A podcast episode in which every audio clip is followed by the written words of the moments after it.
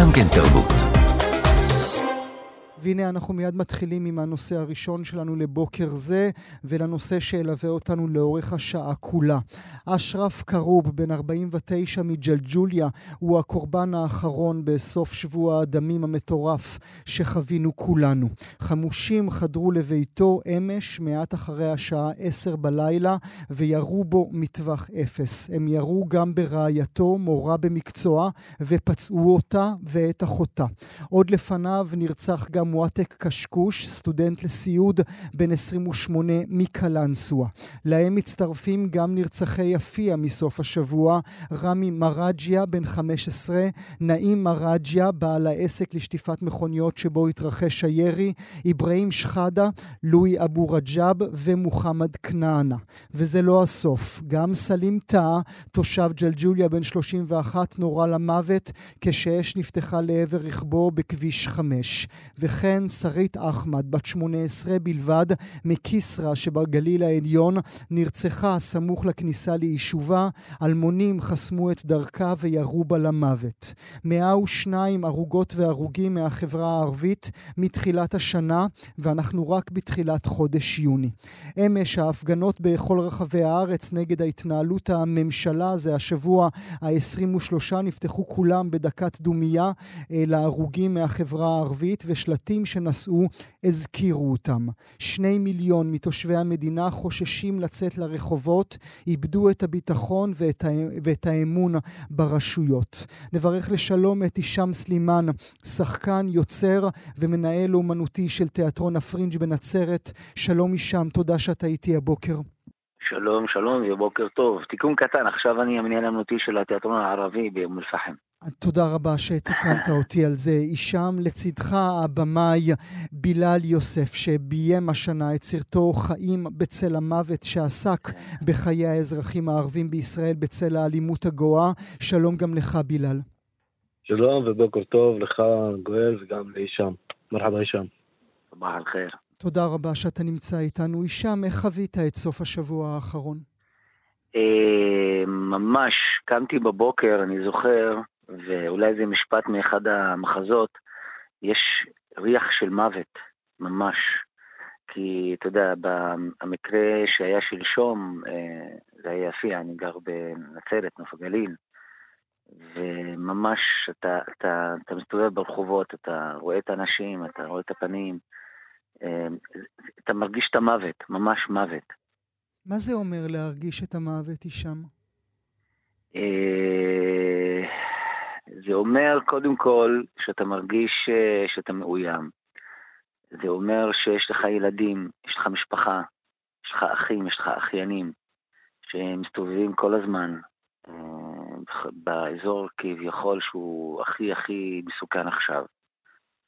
זה אומר שאני גם מסתובב ברחובות האלה, אני הולך למאפייה, אני הולך לסופר, אני הולך לעבודה, אני פוגש אנשים. זה אומר שאתה חש בתחושה שאתה מאוים.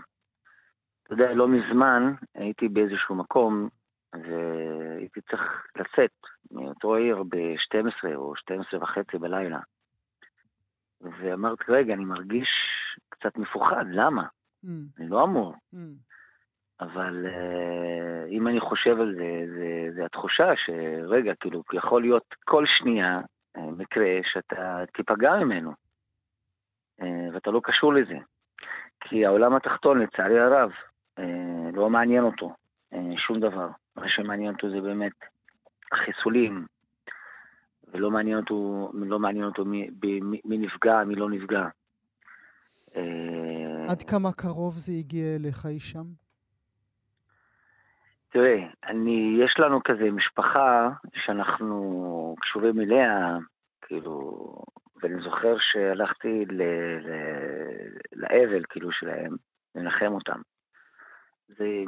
זה משפחה שאני מכיר מאוד מאוד מאוד קרוב, והייתי שם ופגשתי את האבא, פגשתי את האחים. הבחור שנרצח, אני זוכר שקניתי ממנו קטנוע. אפילו הוא סירב, אתה יודע, לא ממש קניתי, mm. בחור מאוד נחמד. הוא כזה, רק אמר לי, שלם משהו לתקן וקח את, ה, את הקטנוע. Mm. אה, כאילו פגשתי אותו לפני שהוא נרצח בשלושה חודשים, והלכתי לנחם אותם. אז כאילו, אתה, אתה רואה כאילו איך, איך משפחה נהרסת, איך האבא נהרס. אותו אבא גם פגשתי אחרי זה. נראה לי שהוא הפך להיות אה, סוג של גופה מהלכת. הוא, הוא, לא, לא, הוא לא בן אדם, הוא לא חי. יש לו ילד בן 20, 20 ומשהו נרצח. מה אתה אומר למשפחה הפרטית שלך? אתה אומר להם, אל תצאו מהבית, תסגרו את הדלת, אל תפתחו את החלונות? מה, איך הם מנהלים את היום-יום שלהם? תראה, אני, אני גר באזור שנקרא נוף הגליל, אבל המשפחה שלי נצרת, שכונה מזרחית. אני יודע שכאילו, יש לי שם אחיינים והכול. אה, אה, אנחנו כזה, אתה יודע, כל הזמן כזה, לא ברמה של אל תצא, אל תלך, אל תצא, אל תלך. אבל אה, כן, אנחנו מנסים כזה להזהיר. אתה יודע, עוד משהו, כאילו, אנחנו לא רוצים שיהיה מצב שאתה נתקל עם מישהו ואתה מסתבך אותו על אה, מבט, אה, מבט או חניה או משהו כזה. שהסתכלת עליו לא טוב פשוט. כן. אתה חושב שהילדים שלך יישארו בארץ הזאת? יש לי בן שכבר מתכנן לצאת לחו"ל, בסדר, הפנטזיה שלו, החלום שלו זה, אתה יודע, להיות בחו"ל, לעבוד, להתפתח, אבל אה, לך תדע, אולי בלא מודע שלו הוא רוצה לברוח מכאן.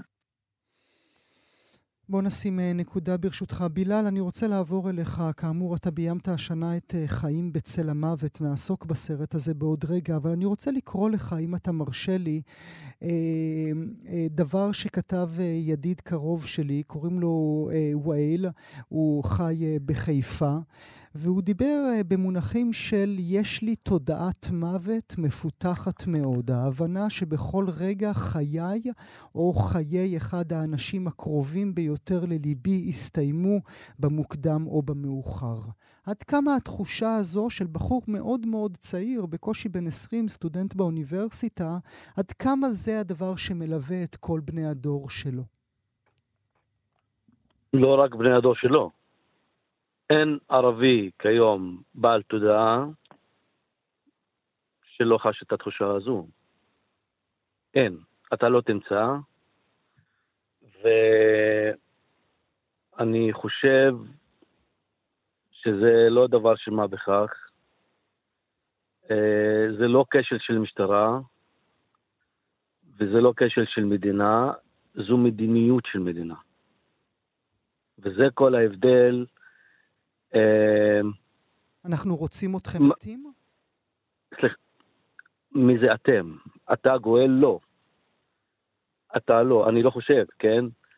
אבל אה, אם נבחן את העניינים בעיניים אובייקטיביות, כן? למרות שאני רחוק מלהיות אובייקטיבי, אה, אני יכול להוכיח לך אחת לאחת שזו המדיניות של, ה, של, ה, של המדינה הזו, כן? שמושתתת על הרג ערבים בכלל. סליחה, גואל, אני האחרון, אני לא אצטדק, אני לא אתנצל ואני לא אתחסד. המציאות היא קיצונית, ולכן אני אשמע קיצוני. לא משום שאני רוצה להיות קיצוני, לא משום שאני קיצוני. העמדות שלי והמון אנשים שמכירים אותי, הם יודעים אותם טוב מאוד, ואני לא צריך עכשיו לשטוח אותם בפניך, אבל אני אומר לך, חד וחלק, שזו מדיניות של מדינה, שיבואו ויוכיחו לי אחרת. עכשיו, אני אחזיר, לך, אחזיר אותך לשנת 2000, mm. בזמן האינתיפאדה השנייה, כשנהרגו פה על ידי המשטרה 13 צעירים ערבים. אז הייתה ישיבה שהשתתף בה ראש השב"כ לשעבר, עמי אילון. והוא נשאל אה, למה הם נהרגים, למה המפגינים האלה נהרגים, והתשובה שלו הייתה כי הם ערבים. אז בזמנו, בזמנו זה אומנם היה על ידי המשטרה, אבל אותה סיבה ממשיכה עד עצם היום הזה, שהמספרים האלה, וסליחה שאני קורא להם מספרים, לכל אחד יש שם, mm-hmm. וכל אחד הוא עולם ומלואו, הם עדיין נהרגים כי הם ערבים. Mm-hmm. רק לפני, רק לפני מספר שבועות איילה חסון מהתאגיד, כן, עמיתה שלך, חשפה שבפרקליטות מזרימים מידע, מוציאים מידע אה, לארגוני פשע. האם נפתחה חקירה עד עצם הרגע הזה בעניין זה? אני שואל אותך. אני לא יודע. ואף אחד לא הכחיש את זה. כמה אתה... אה, כמה אתה... לפני שנתיים, אני רק אסיים בעוד, בעוד דוגמה קטנה. לפני שנתיים, כשנרצח חסונה בלוד במאי 2021, נחשף, נדמה לי זה היה בערוץ 13 או 12, אני לא, לא יודע, שבהוראת בהוראת שר אה, אה, אה, נתבקשו לא לעסוק בחקירה של הרצח הזה. וזה פורסם קבל עם ועדה. מה אני יכול להסיק מזה, כאדם שחי פה? Mm. כמה נרצחים הכרת במהלך שני העשורים האחרונים? הרבה. הרבה. זה, זה משהו שאתה חש גם בעצמך, עם המשפחה שלך? שזה מגיע אליך בעוד רגע? מתוך... אני עשיתי את הסרט שלי, חיים בצל המוות, מתוך תחושה של כאב ותסכול אמיתיים. זה לא משהו שהוא נושא שקסם לי, או איזה יופי, בטח הקרנות ייתנו לזה מימון, בוא נלך על זה. האמן לי שלא. האמן לי שלא. לשים את עצמי בחזית ולסכן אפילו את עצמי ולהציג את הדברים כפי שהצגתי אותם אה, אה, ולעסוק בנושא כזה כאוב. ולחשוף את. המשפחה שלי ואת עצמי בעניין כזה מסוכן וכאוב וקטסטרופלי, זה לא בא מתוך... אומנם זה מתוך בחירה, אבל מתוך בחירה כואבת, mm-hmm. כואבת מאוד. כי צריך להזכיר למאזינות ומאזינים, בסרט המצוין הזה אתה גם uh, נכנס אל, uh, אל הצעירים ב, ב, ב, בחברה הערבית, ואתה מנסה להבין מדוע הם משחקים בנשק. אני לא ממש... אני, אני בחנתי את התחושות שלהם, של הצעירים שלא יכולים להסתובב ברחובות, שלא שלא, שלא מוכנים או שההורים שלהם מונעים מהם לצאת למרפסת. אבל לא נכנסתי לסיבות אה, מה, מה גורם לבחור לעסוק בנשק. לא, לא, לא על זה נסוב הסרט. אה, אה, הסרט בא לבחון לאן אנחנו הולכים mm. ולשקף את התחושות של האדם הנורמטיבי. אם נותר כזה דבר, אדם נורמטיבי פלסטיני בישראל, ולהתריע ולומר שיש פה מדינה שמפקירה את חייהם של אזרחיה. נקודה. תראה מי עומד בראש, בראש המשרד לביטחון, מה שנקרא היום לאומי, כן? לאומי. למי, לאיזה לאום בכלל שייכת המדינה הזו. מפה תסיק חייהם של מי חשובים יותר וחייהם של מי חשובים פחות. שונא ערבי מושבע, טרנספריסט, כהניסט, מוש... אה, מופ... מופקד על הביטחון שלנו? Mm. תגיד לי מה זה, זה בדיחה? Mm. זו בדיחה. חיפשת מקום בטוח, מצאת מקום בטוח? יש בכלל מקום בטוח על האדמה הזאת לאזרח ערבי? אין מקום בטוח. אין מקום בטוח. אין מקום בטוח. אז הסרט הזה נעשה במשך ארבע שנים, ומשהו אפילו. ואז בזמנו כשהתחלתי לעשות אותו חשבתי שג'נין הרבה יותר בטוח מאצלנו, אבל בשנתיים האחרונות אנחנו רואים חדשות לבקרים שנכנסים לג'נין וגם הורגים פה ושם. אה, פעם קוראים להם מחבלים, פעם חמושים, פעם אה, זו ילדה שעומדת על המרפסת, פעם אני לא יודע מה. ואותם כדורים בעצם אה, מסובבים חופשי בכל מקום. מה אתה אומר לילדים שלך? הילדים שלי קטנים, אחד מהם הוא בן עשר, שאולי קצת מתחיל להבין מה קורה סביבו. השאר, השלושה האחרים הם קטנים, עדיין שאי אפשר, אי אפשר לשוחח איתם על המצב הזה, כי אני רוצה לשמור על, עד כמה שניתן, על קצת, טיפת שפיות, ושאולי ייהנו קצת מהילדות העצובה הזו שלהם. אבל אתה מרגיש כבר PTSD אצל הילד בן עשר? אתה מרגיש שהוא מפוחד גם בלי לדעת תמיד שואל. איזה מילים? הוא תמיד שואל. אבא, הרחוב הזה מסוכן, שנעבור מפה, או שפה יורים או לא יורים. ככה הוא שואל אותי כשאנחנו נוסעים ברכב. ואתה עונה מה? לא, אני לא לוקח אותך למקומות שיורים בהם. אני, אני נאלץ לשקר לו, כן? כל הזמן. כדי שרק ירגיש בטוח. אני רוצה שנשים נקודה ברשותך. הישאם, אני רוצה לדבר איתך על תפקיד התרבות והאומנות בתוך כל, ה... בתוך כל הבלגן הזה, בתוך כל הבוץ הזה. אתה, אתה חושב שזה יכול לשמש כאי? אתה מרגיש שזה יכול לשמש מפלט אה, אה, גם עבור הקורבנות, אבל גם עבור צעירות וצעירים אחרים, שבמקום שיבחרו בנשק, יבחרו בתיאטרון? אה, בהחלט. אני חושב שאני יכול גם לסכם בשביל לקבל אה, ממש, אה, לעשות תיקון לכל חברה, אה, זה, מש, זה מסתמך על שלושה או ארבעה דברים. קודם כל, צריך חינוך. חינוך לא מתחיל, אתה לא יכול לחנך בני אדם שהם בגיל 40 או 50. חינוך מתחיל מגיל אפס. וזה לא סוד גדול, התשתיות של החינוך אצלנו ממש בשפל. מדבר איתך על תשתיות בכפרים וערים ערבים.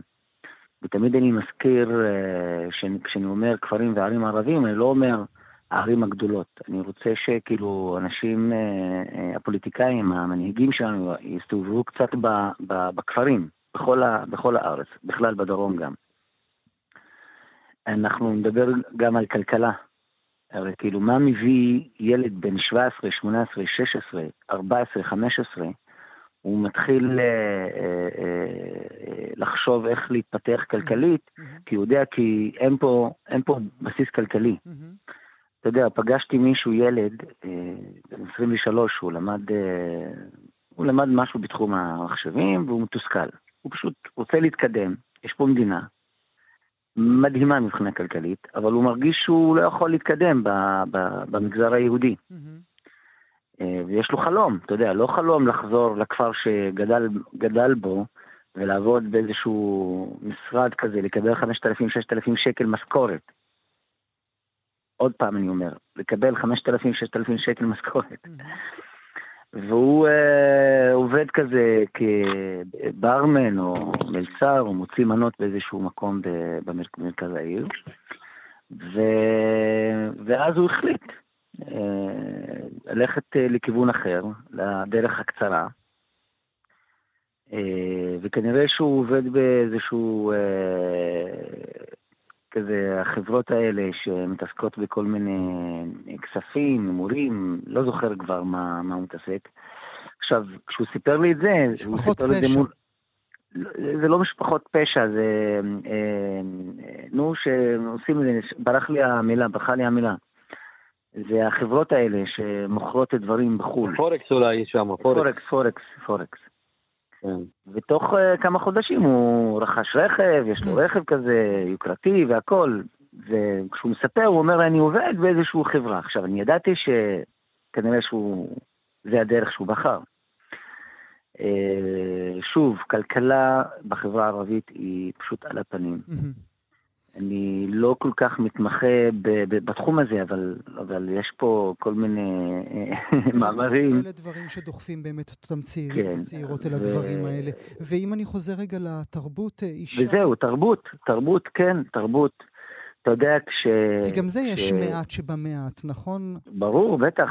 שוב, לא נדבר על, ה... על התקציב, על העוגה הגדולה. שיש לנו פה מיליארד תקציב, החברה הערבית מקבלת מזה ממש ממש אחוזים מאוד מאוד קטנים. זה לא מגיע לחמש אחוז אה, אה, בתרבות, התשתיות, אין פה עולמות אה, תיאטרון, אין פסטיבלים, אין מוזיאונים, אין פעילות. בבתי ספר, בבתי ספר כמעט, כמעט, זה כאילו בשוליים. כל העניין של התרבות, של, של אומנות, זה ממש ממש בשוליים.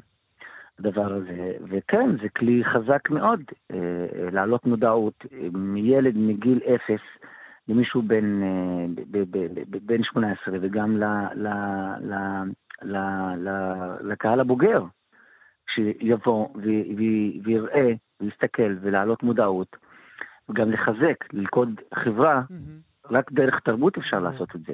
עכשיו, עוד מה שאני רוצה להגיד לך, טוב, יופי שאנחנו מדברים על זה. לא מזמן, עכשיו דיברת על הבחורה, שברח לי השם, שכחתי את השם שהזכרת, שמי שהייתה מאוימת על רצח. שרית אחמד, כן. Uh, תראה, בלעל פה גם יסכים איתי, יש פה גם עוד משהו שאנחנו לא מבינים את זה. אנשים שמתעסקים ביצירה, שמחפשים, אתה יודע, תקציבים, פונים לקרנות. לא מזמן פניתי לקרן, כתבתי כזה בקשה לתמיכה באיזשהו סרט, שמדבר, מדבר על רצח נשים. ואתה מכיר אותי, אני, אני ממש שנים מתעסק בנושא הזה. ואחד הליקטורים נתן לי אפס, ניקוד אפס. Mm. הוא, הנימוק שלו היה, הוא לא מבין. הוא לא מבין מה הבעיה, מי שרוצה להתגרש, אז למה שהיא לא תתגרש מבעלה? עכשיו, בואו נזכיר לליקטור שחי בתל אביב, מה שקורה בתל אביב לא קורה בצפון. יש פה חברה ערבית, פלסטינית, יש לה קוד תרבותי אחר, יש לה מורכבות תרבותית אחרת. זה תרבות אחרת. זה לא קשור אה, אה, למה שאתה חי בתל אביב, זה קשור ל, ל, ל, ל, ל, ל, לעולם ומלואו, mm-hmm. לאנשים שיש להם חיים משלהם. Mm-hmm. וצריך להתעסק. כן. עכשיו, זה שהוא אומר לו, לא מבין מה הבעיה. אם מישהי רוצה להתגרש, רוצה לעזוב את הבית, הוא חושב שאנחנו פה, ילדה בת 17, 18, 19, 20, אם קצת קשה לה בחברה והיא רוצה מחפשת אה, מקום אחר, היא יכולה פשוט להגיד להורים שלה, שלום, להתראות, אני לא, לא, לא, לא טוב לי איתכם. ושם לי אפס. עכשיו, זה, יש פה פער תרבותי באנשים שמחליטים. Mm-hmm. מחליטים לנו בחינוך, מחליטים לנו בכלכלה, מחליטים לנו בתרבות. ו- וצריך, וצריך לפתור את זה, ולא מזמן הייתי עם uh, מי שנכנס עכשיו לתפקיד החדש בתור מנהל מחלקת, uh, uh, מחלקה ערבית בחברה הערבית, נהד. ודיברנו עליו, אמרתי לו, תקשיב נהד, זה הדבר הראשון שאתה עובד עליו עכשיו. אנחנו רוצים להיות מעורבים בהחלטות. זה לא יכול להיות שהאיש הלבן, כן, יחליט על השחור. זה עידן שהוא נגמר. Mm. אין, אין כזה דבר יותר. אנחנו לא חיים עכשיו בתקופת העבדות. שיש את הלבן שהוא מבין בהכל, ויש את השחור שכל הגורל שלו קשור בו. זה חייב להשתנות, חייב גם, להשתנות. גם התרבות והאומנות. אני רוצה לשים נקודה אה, ברשותך. בילאל, אולי מילה לסיום אה, ממך. מעניין אותי מה היו התגובות לסרט שלך, חיים בצל המוות, ומי החטיף לך יותר, הקבוצה היהודית או הקבוצה הערבית? אמ, הערבים אולי, אה, הסרט לא כל כך חידש להם, כן? אה, אולי קצת מספרים שלא ידעו, אה, זה היה חדש, אבל בקיצור אני שמתי את הסרט, כל אחד, כל ערבי שראה את הסרט, כל פלסטיני בישראל שראה את הסרט, ראה את החיים שלו בעצם על המסך. וזה היה מעניין, אם, אם יעשו סרט על כל אדם שיראו לו את החיים שלו על גבי מסך, זה יהיה מעניין, אבל בהקשר של מעניין לראות את החיים שלי ולא של uh, לחדש לו. בקרב החברה הישראלית, היהודית, uh,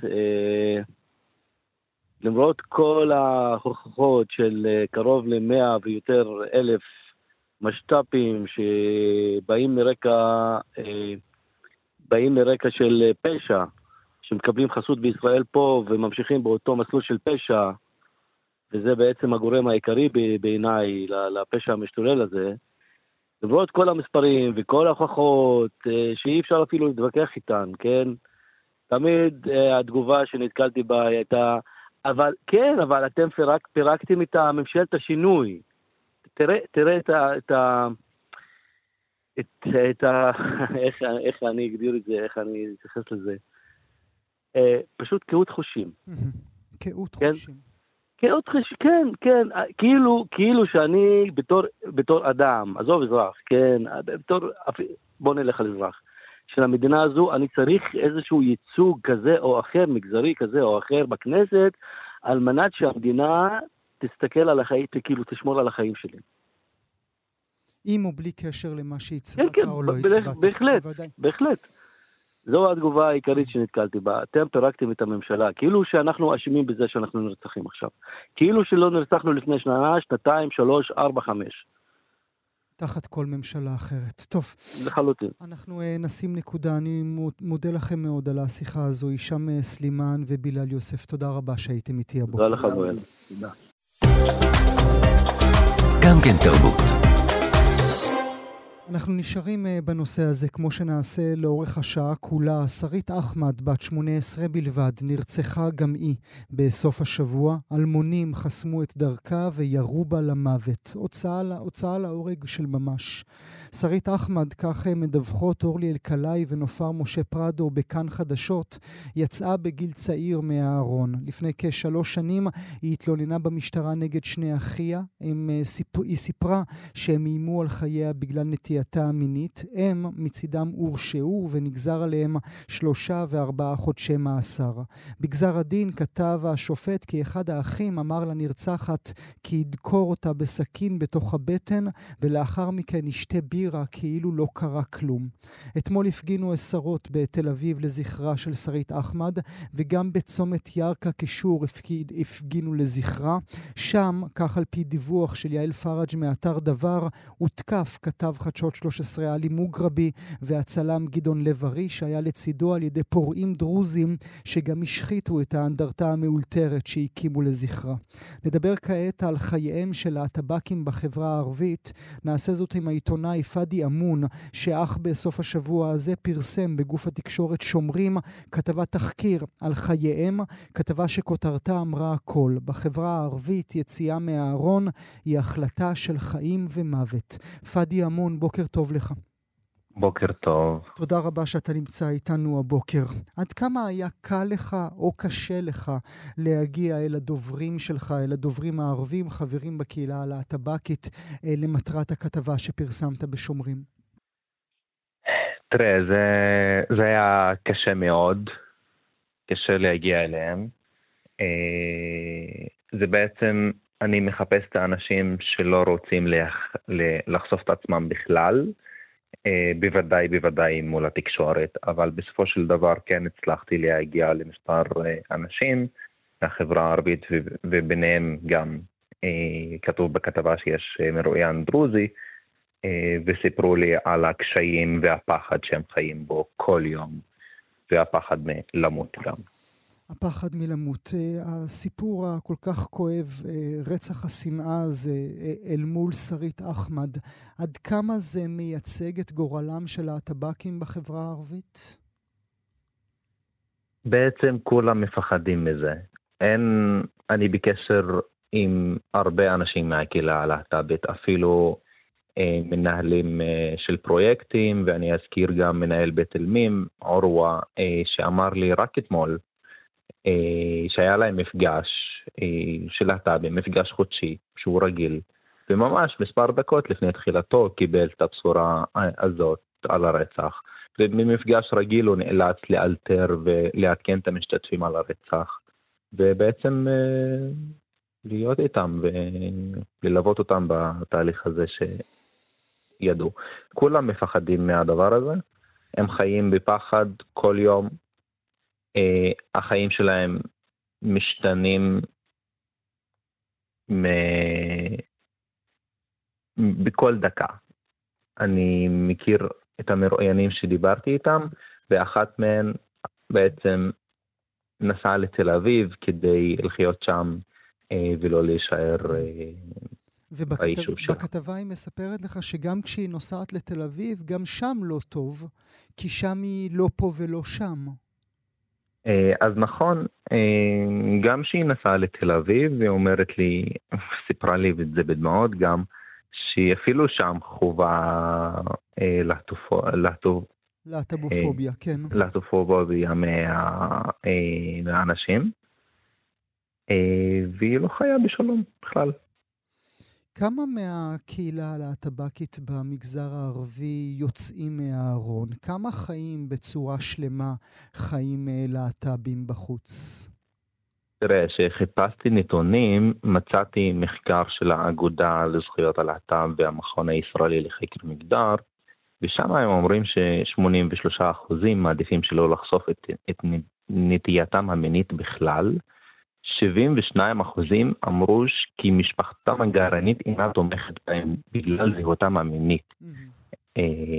זה מספרים מטורפים, אני לא חושב שראיתי מספרים כאלה אה, אצל החברה היהודית או אצל כל חברה אחרת. זו שאלה של אה, דת? זו שאלה של אמונה? איך אתה מסביר את זה? החברה הערבית היא חברה שמרנית, כולנו יודעים את זה, זה לא סוד. כמובן שהדת משפיעה, אבל להגיד לך שהדת היא הגורם היחידי פה ש... שמשפיע על האנשים וגורם להם לא לקבל אנשים אחרים עם השקפת עולם שונה, אני לא חושב שזה, שזה המקרה פה. כמה מהם מגיעים לזנות? תראה, זה מדרון חלקלק. אפשר להידרדר די קל למקום הזה, כי בעצם האנשים מהחברה, מהקהילה הגאה, אין להם בית, אין להם מקום חם, הם מנודים מהחברה, אין להם למי לפנות, וקל מאוד להגיע למקום הזה של זנות. אה, אחד המרואיינים שלי בכתבה אמר לי שהוא נאלץ להיות אה, מין לעבוד, הוא, הוא לא תיאר את זה כזנות, אבל הוא כן אמר שהוא עבד תמורת אה, כסף כדי בעצם, הוא אמר לי את זה להאכיל את הבן אדם, לעשות לו מסאז' ודברים כאלה. Mm. הוא לא תיאר את זה כזנות, אבל כן קיבל תשלום תמורת הליווי הזה שהוא mm. נתן. אה, וכן, זה קל להגיע לשם, ומשם רק מדרדרים. אני רוצה, פאדי, אם אתה מרשה לי, לקרוא אה, אה, עבור המאזינות והמאזינים שלנו, וגם עבורך, ציוצים שהגיעו אה, מפוליטיקאים מהמגזר הערבי, ואולי נלמד מזה משהו. אולי נתחיל מאיימן עודה. בדיוק. אה, איימן עודה, יושב ראש הרשימה המשותפת, צייץ אתמול, אפרופו הרצח של שרית אחמד, הוא אמר, מזועזע וכואב את הרצח של הצעירה בירכא, את האלימות והפשיעה אנחנו חייבים למגר מהחברה שלנו. רצח זה רצח זה רצח, אין שום דבר בעולם שיכול לתרץ רצח. זה הציוץ של איימן עודה. אין לה שם לבחורה הזו בציוץ, ואין את המילה לסבית בציוץ. זה חמור מזה יותר. לאיימן עודה לקח יממה שלמה כדי לצייץ את הציוץ הזה, ואני בדקתי, דאגתי לבדוק לבדוק אה, בפייסבוק, בטוויטר, כל אה, מספר, מספר שעות, אם צייצו, אם דיברו על זה. איימן עודה לא דיבר במשך יממה, עד היום, במשך יומיים. לא עאידה תומא לא דיברה, וגם אחמד טיבי לא דיבר. אז, ואני פה חוזר גם לכתבה שעשיתי, שהתחלתי לכתוב, ביקשתי מהדוברים שלהם, מהעזורים שלהם, לקחת אה, ציטוט מהפוליטיקאים האלה, אף אחד לא הסכים להתראיין לכתבה, אף אחד לא הסכים אפילו לתת, לשלוח איזה משהו כדי להכניס. אני רוצה להוסיף עוד ציוץ, הפעם של עופר כסיף, חבר הכנסת מטעם חד"ש. הוא כתב שרית, לפחות נתן לה את שם הפרטי שלה, שרית יהי זכרך מהפכה, כשרוצחים מסתובבים בחופשיות ואין מפריע, אף אדם או קהילה לא יכולים להיות בטוחים, ודאי כאשר מדובר במוחלשים ומודרים מלכתחילה. גם הוא לא מזכיר את העובדה שהיא הייתה לסבית ושהאחים שלה רדפו אותה בגלל זה. איך אתה מסביר את זה? אה, אין לי הסבר, אולי ההסבר היחיד שעולה על הדעת פה הוא שהם יאבדו קהל מצביעים, ולכן הם מפחדים לדבר על הנושא הזה. אה, הבנתי ואני זוכר אה, שבעבר אה, תומא סלימאן ספגה ביקורת די חריפה בגלל שהתבטאה בנושא הזה לפני איזה שנה ומשהו, אבל עופר כסיף שם, הוא צייץ עוד איזה מסמך כזה שהוא פועל למען זכויות הלהט"ב, אבל אני רק אסביר, זה, זה, מין, זה מין מכתב ליושב ראש הוועדה לביטחון לאומי צביקה פוגל, שיחד עם חברי כנסת כמו מירב כהן ונעמה לזימי, הוא קורא לכינוס דיון דחוף לאור העלייה באלימות נגד להטב"קים, אבל מדובר במסמך מחודש אפריל, לא מסמך חדש, וכמובן שבאופן טבעי אה, זכרה של הנרצחת הנוכחית לא מוזכר בכלל במסמך הזה. אם אני אוסיף עוד משהו ואגיד, אתמול התקיימה הפגנה אה, סמוך ליישוב ירכא, בכניסה אה, הגיעו, הגיעו מספר מפגינים שמו פרחים ותלו דגלי הקהילה הגאה.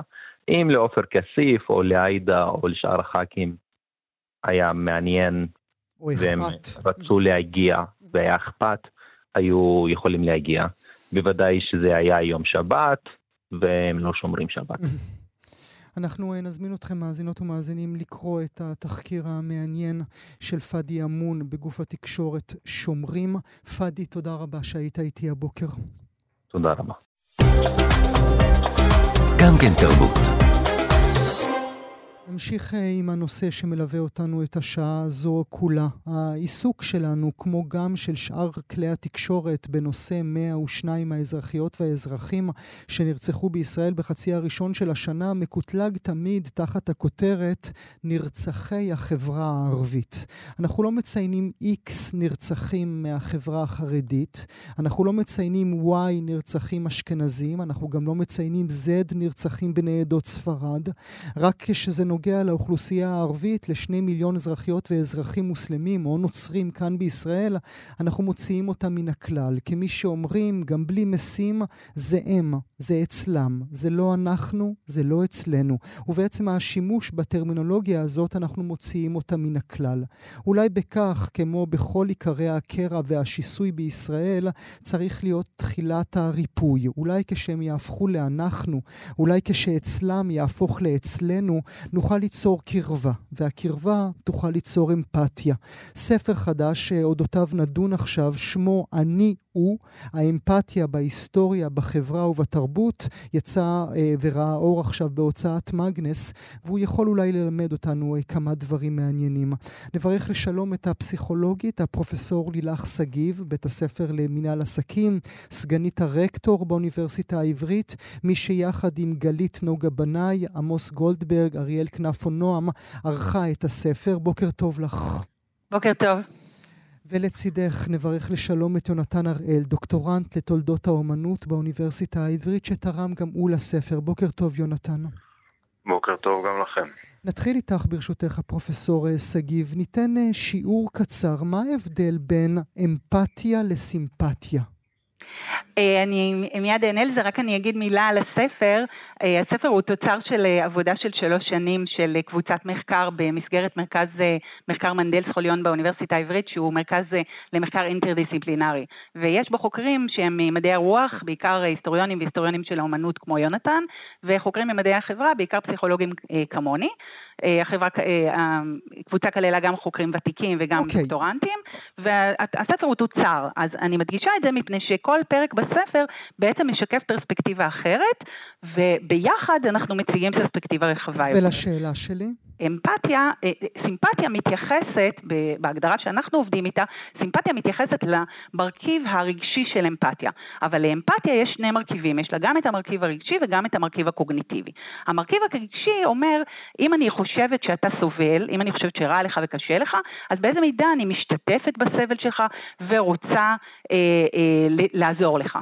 אה, המרכיב הקוגניטיבי מתייחס למידה שבה אני מבינה מה בכלל עובר עליך, mm. מה אתה מרגיש, מה אתה חושב, מה הכוונות שלך, מה המטרות שלך. אה, הרבה פעמים אנחנו... כי זה לא תמיד הולך ביחד, נכון? בדיוק. כי אני יכולה לי, יכול להיות לי חמלה אלייך, אבל אני לא מבין מה את כואבת ולמה את כואבת. בדיוק ככה, בדיוק ככה. ואני חושבת שזה קשור להרבה נושאים חברתיים וגם לנושא שדיברתם עליו אה, ממש עכשיו, כשאנחנו הרבה פעמים חושבים שהסיפור הוא האמפתיה הקוגנית, הרגשית, אבל החמלה הזאת שאתה מדבר עליה, יש אותה לרוב האנשים. רוב האנשים, אם הם חושבים שמישהו סובל, הם ירצו לעזור לו. הבעיה היא שהחלק הקוגניטיבי, החלק של להבין מה הפרספקטיבה שלך, להבין איך אתה חושב ומרגיש, זה חלק הרבה יותר קשה. במיוחד כשאנחנו מדברים על אנשים שאנחנו תופסים אותם כשייכים לקבוצה אחרת. אז איך אני באמת יכול, איך כולנו יכולות, כאן כל המאזינות והמאזינים שלנו, אנשי הצוות שלי, אני, איך אנחנו יכולים באמת להבין את נפשה של צעירה לסבית, דרוזית, בחברה הערבית בישראל? אז אני, אני שנייה אסביר מה המחקר שאנחנו, שמתואר בפרק שאני כתבתי, ודרך זה אני אענה על השאלה. הפרק נכתב יחד עם שרי מנצר, שהיא דוקטורנטית שלי באוניברסיטה העברית, ואנחנו התמקדנו במוטיבציה לאמפתיה הקוגניטיבית, כלומר ביכולת להבין מה עובר עליך. ואנחנו סיפרנו למשתתפים במחקר סיפור קצר על קבוצת נערים שהדליקו מדורה, המדורה יצאה מכלל שליטה, נגרם נזק, ושאלנו אותם באיזה מידה זה חמור, עד כמה הם חושבים שצריך להעניש את האנשים האלה. המשתתפים שלנו היו כולם יהודים לא חרדים, ואנחנו סיפרנו את אותו סיפור לכולם, אבל חילקנו אותם לשלוש קבוצות, קבוצ... בצורה מקרית. קבוצה אחת שמעה את הסיפור על נערים חילונים, אחת שמעה אותו על נערים חרדים, ואחת על נערים אה, תיירים אנגלים בארץ. Mm. אה, ולמרות שהם כולם קראו את אותו סיפור בדיוק, התשובות שלהם היו שונות. היחס והשיפוט... שלהם כלפי הדבר בדיוק, עצמו. בדיוק, השיפוט המוסרי היה mm. חמור יותר כשהם קראו סיפור על חרדים או על אה, אנגלים שהם לא חלק מהקבוצה שלהם. Mm. וזה מה שמוצאים בספרות, שאנחנו שופטים שיפוט מוסרי יותר, אנשים שאנחנו תופסים אותם כשונים. אבל מה שחדש אצלנו, וזה מה שחשוב, זה שהדפוס הזה היה אצל אנשים שנמוכים במוטיבציה להבנת הפרספקטיבה של האחר. לעומת זאת, אנשים שהיו גבוהים במוטיבציה okay. אוקיי. הזאת, okay. אוקיי. לא היה אצלם הבדל בין הקבוצות. אוקיי, okay. זאת אומרת, זאת צריך, אומרת אתה, צריך, אתה צריך שיהיה לך אכפת פשוט. לא, זה לא אכפת, זה אתה צריך לרצות להבין את האחר, זה mm. שונה מאשר אכפת. כי האדם ש... אבל אתה יכול גם כשאתה לא ילדה לסבית אה, דרוזית? בדיוק, זאת הנקודה, שאם אתה מנסה לראות את הדברים דרך נקודת המבט שלה, ולא דרך נקודת המבט שלך, אם יש לך את המוטיבציה הזאת, ובוודאי אם יש לך את היכולת הזאת, אז יש יותר סיכוי שאכן תגשר על הפער ותתייחס אליה כמו שהיית מתייחס למישהו שאתה תופס אותו כדומה לך. את אומרת אה, יכולת, ועוד רגע אני אשאל אותך ברשותך, האם אפשר לחנך אנשים להגדיל את המוטיבציה כן. לאמפתיה, אבל בינתיים אעבור אליך. כאמור, יונתן הראל, דוקטורנט לתולדות האומנות מהאוניברסיטה העברית. מה האומנות מלמדת אותנו על אמפתיה? האם, האם האומנות היא דבר שיוצר אמפתיה? שאלה די גדולה וחשוב שלילך, אה, טוב שלילך הסבירה שאנחנו עם פרספקטיבות שונות. אה, אנחנו מסתכלים על זה דרך כלים אחרים ולכן אה, לפעמים אנחנו גם לא מסכימים. אני חושב שהקשר של אומנות לאמפתיה, וזו דעתי דרך המחקר שלי, יכול להיות מחולק לשני טווחים מבחינה זמנית, לטווח ארוך וטווח קצר, וזה עשוי לענות גם על מה שלילך דנה בו קודם. אני לא חושב שבטווח הקצר אומנות יכולה לעורר אמפתיה. זאת אומרת, אם אני רואה עכשיו איזשהו מיצג, איזושהי יצירה, בטווח המיידי היא לא בהכרח תעורר בי אמפתיה. היא תעורר בי אמפתיה אם אני מסכים, אם מלכתחילה mm-hmm. אני תופס okay. את אוקיי. האחר הזה. Mm-hmm. אבל בטווח הארוך, זה ההוגה הראשון שאני סוקר במאמר, את אדם סמית, לפיו, וזה נראה לי מאוד uh, נכון, לפיו אפשר דרך האומנות לפתח את היכולת לצאת מהעיניים שלי, לצאת מהנעליים שלי, להבין שיש אחר, להבין שיש נסיבות חיים אחרות, וככל שההתנסות הזאת גוברת לאורך הזמן, כך, בתקווה כמובן, מי שעבר את ההתנסות הזאת יש לו מלכתחילה את ה-mental capacity הזה, לא לראות את, העולם, את העולם רק דרך עיניו. לאורך זמן, לא חד פעמי, זאת אומרת, לא מספיק שאראה פעם אחת צילום יפהפה של פליטים אוקראינים, אני צריך, אה, מה, לאמן את הנפש שלי, לאמן את הרוח שלי לדמותו של האחר ולזוועות שהוא חווה?